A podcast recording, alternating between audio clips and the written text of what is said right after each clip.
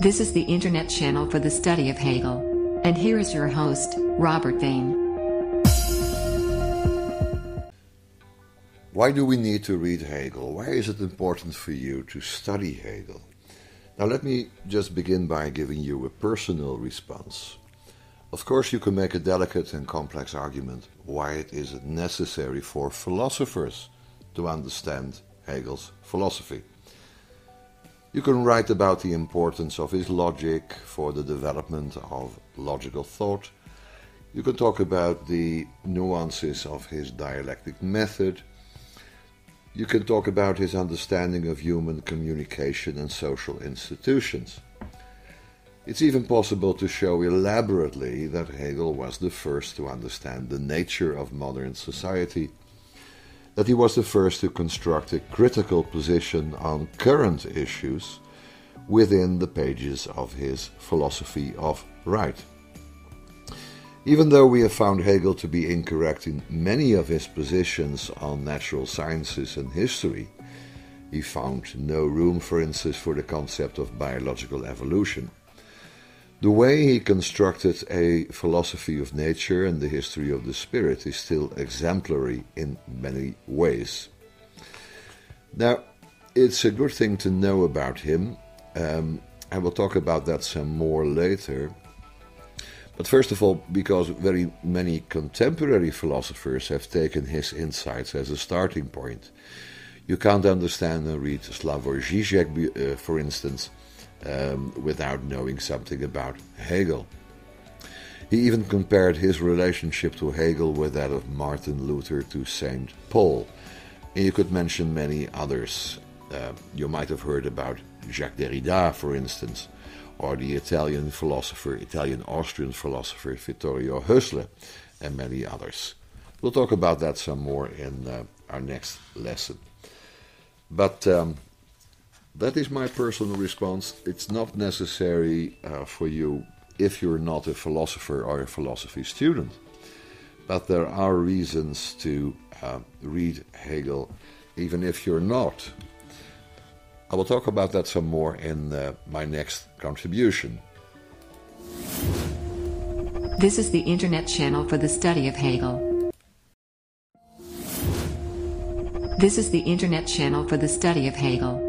And here is your host, Robert Vane.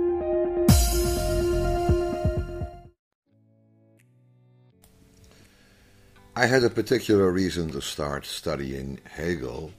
Even though I was a student of philosophy, it wasn't self evident that I needed to read Hegel. I was reading Thomas Aquinas and Aristotle and Plato.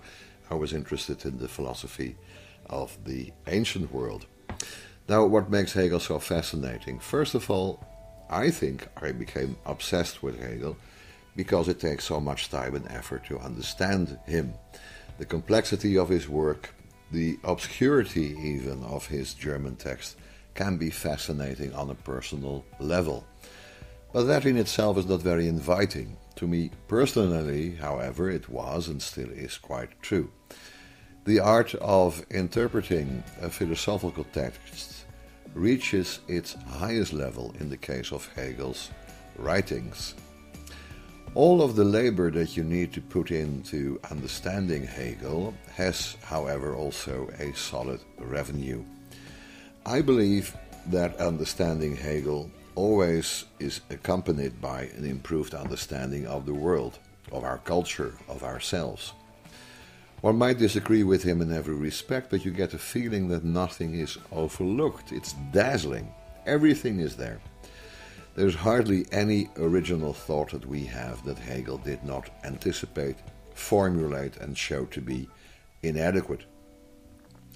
Some people, especially in my Dutch tradition of neo Hegelianism, didn't even try to be original. Philosophy to them meant rewriting and editing Hegel applying the system to new problems. A quote from the German philosopher Richard Kroner is uh, very illustrative in that respect. Understanding Hegel means understanding that he cannot be surpassed. He said that in the 1920s. That goes even beyond the famous dictum that the entire history of philosophy consists of nothing but footnotes to Plato.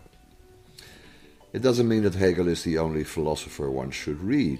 I have read Plato and Aristotle and Thomas and Immanuel Kant, and I try to keep up with contemporary philosophy as well. I always had a special interest in the Jewish philosophy of Martin Buber, of Emmanuel Levinas, and Emil Fackenheim. I like reading Heidegger, Derrida, Badiou, Agamben, and Zizek, and lately I even had a renewed interest in English philosophy, John Locke, David Hume, but also Rawls and others. I'm indebted to all of them, but none of them have pages that are so delightfully complex, so crammed with obscure brilliance as Hegel's.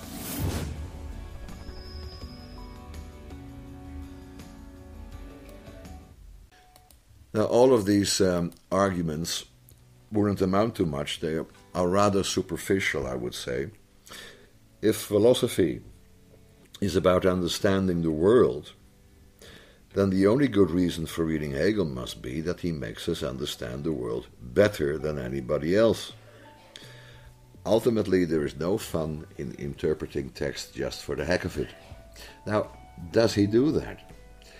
I think there are there are at least three basic principles in Hegel's philosophy that we need in our contemporary efforts to understand the world.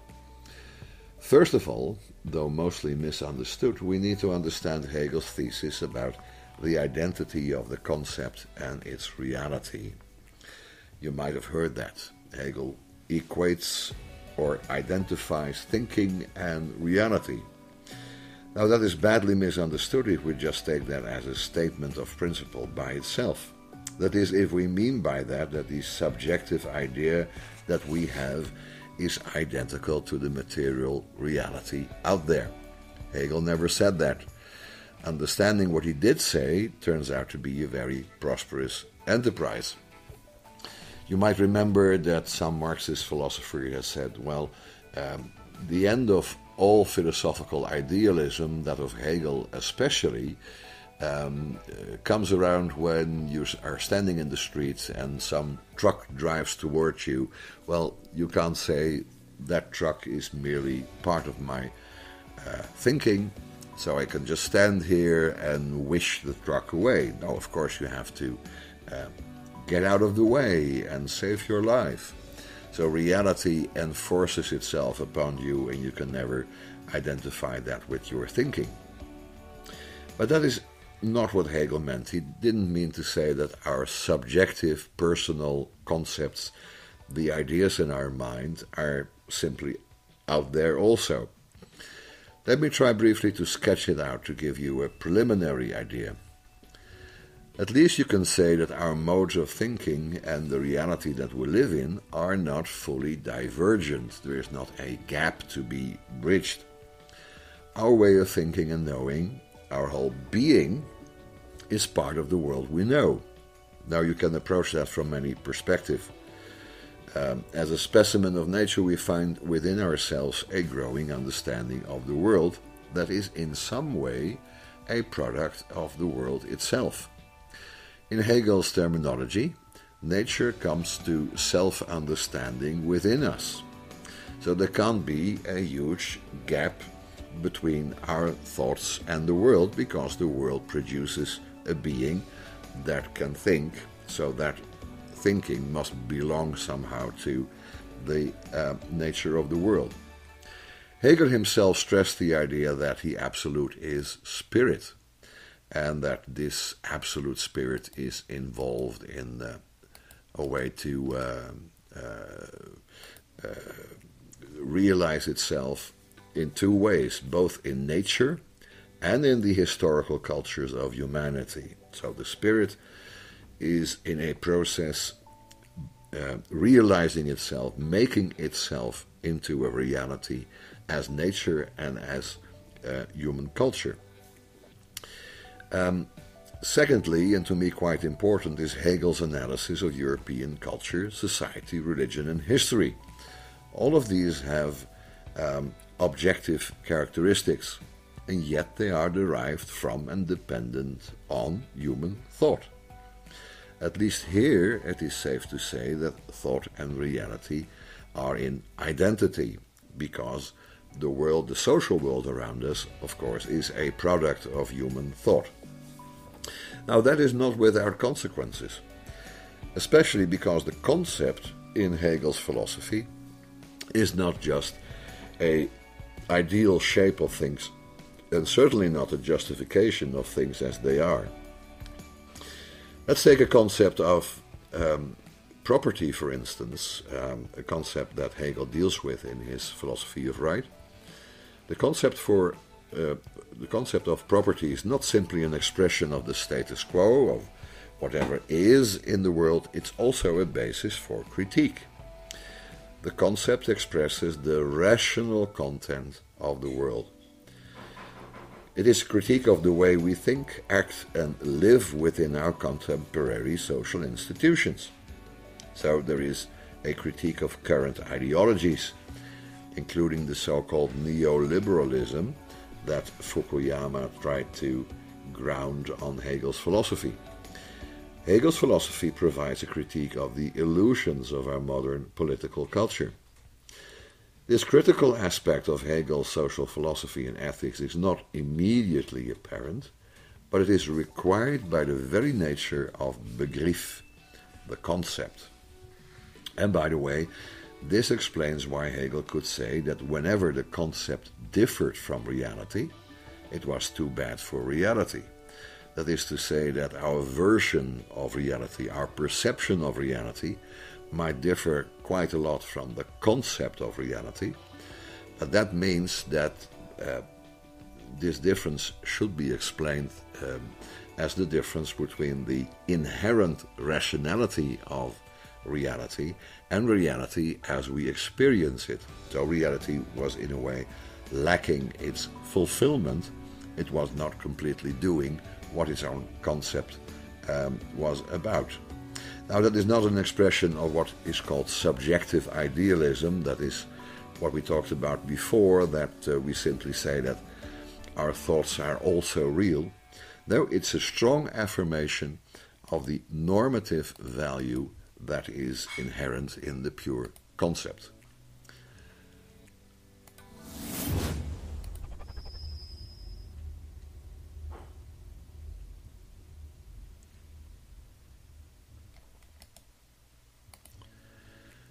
Now, my third point is the most personal. Of course, philosophy is and should be a science. Therefore, it's an academic discipline, and as such, it aims, uh, its aims and contents go beyond the purely personal.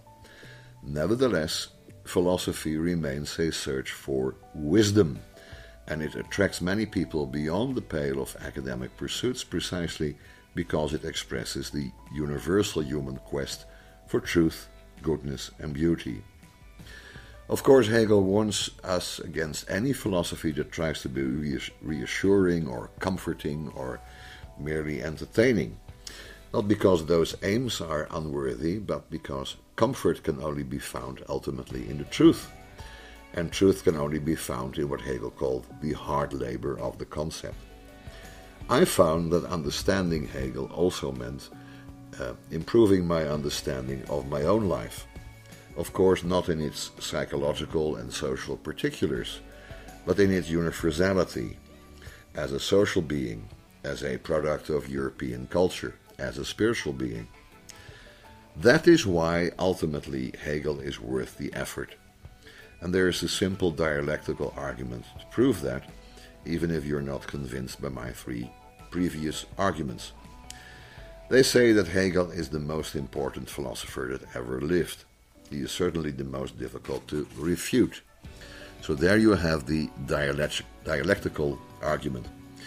Precisely by arguing with and even against Hegel, you can develop your own ideas and positions to its to their highest possible level.